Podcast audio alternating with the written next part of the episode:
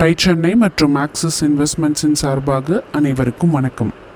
நம்ம ஏற்கனவே பார்த்த மாதிரி என்னதான் ஒரு புது மாடலை உருவாக்கினாலும் அதை ஒரு சக்ஸஸ்ஃபுல் மாடலாக உருவாக்குறது ஒரு சாதாரண விஷயம் இல்லை அப்படின்னு நமக்கு நல்லாவே தெரியும்.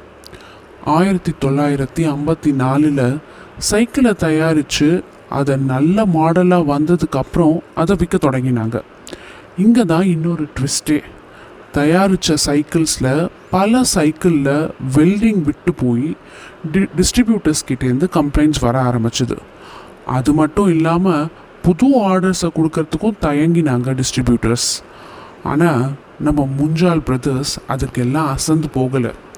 எப்படியோ பணத்தை புரட்டி வாங்கினவங்களுக்கு எல்லாம் பணத்தை செட்டில் பண்ணிட்டாங்க. அதனால் அவங்களோட ரெப்புடேஷன் போகலை. அதுக்கு பதிலாக கஜானா காலியாச்சு.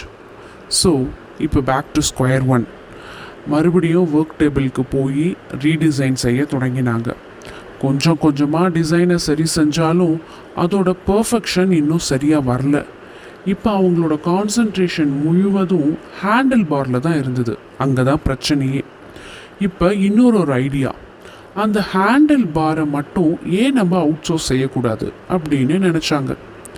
நெருங்கின சில பேர்கிட்ட கேட்கவே அவங்க அதை ஒத்துக்கிட்டு தயார் செஞ்சு கொடுத்தாங்க. அதுவும் ஒரு ஷார்ட் டியூரேஷனுக்கு தான். கொஞ்ச நாளில் ஹேண்டில் பார் இல்லாமல் சைக்கிளே இல்லையே. எப்படியும் இவங்க நம்மக்கிட்ட தானே வாங்கி ஆகணும் அப்படின்னு நினச்சி அவங்களோட விலையை ரொம்பவே ஜாஸ்தியாக செஞ்சு விற்க தொடங்கினாங்க. இதுவும் இப்போ சஸ்டைனபிளாக இல்லை. இவ்வளோ விலை கொடுத்து ஹேண்டில் பாரை வாங்கினா சைக்கிள் எத்தனை ரூபாய்க்கு விற்கிறது அப்படின்னு தான் கேள்வியே. இந்த நிலையில தான் முஞ்சால் பிரதர்ஸ் தன்னோட பார்வையை ராம்காரிஹாஸ் பக்கம் திருப்புறாங்க. அது ஒரு கம்யூனிட்டி மக்கள் அதாவது ஆர்டிசன்ஸ் இவங்க வழி வழியாகவே ஸ்கில்டு டெக்னீஷியன்ஸ் திறமையான தொழில்நுட்ப வல்லுநர்கள் அப்படின்னு சொல்லலாம். அவங்க கிட்ட இவங்களோட ஐடியாஸை சொல்லி அவங்களோடவே அவ்வளவு நாள் இருந்து அவங்களுக்கு புரிய வச்சு ஒரு வழியாக அந்த ஹேண்டில் பாரை அவுட் சோர்ஸ் செய்யாமல் இவங்களே செய்ய தொடங்கினாங்க. அந்த ராம்காரிஹாஸ் அப்படிங்கிறவங்க பஞ்சாப் நாட்டை சேர்ந்த ஒரு சீக் கம்யூனிட்டியை சேர்ந்தவங்க. ஜெனட்டிக்கலாகவே இந்த மாதிரியான டெக்னிக்கல் ஒர்க்கில் கை தேர்ந்தவங்க. இந்த சைக்கிள் ஹேண்ட்பார் மற்றும் இன்னும் சில பாகங்கள் அவங்க செஞ்சு கொடுக்கவே மற்ற கமர்ஷியல்ஸ் எல்லாம் நம்ம முஞ்சால் சகோதரர்கள் பார்க்க தொடங்கினாங்க.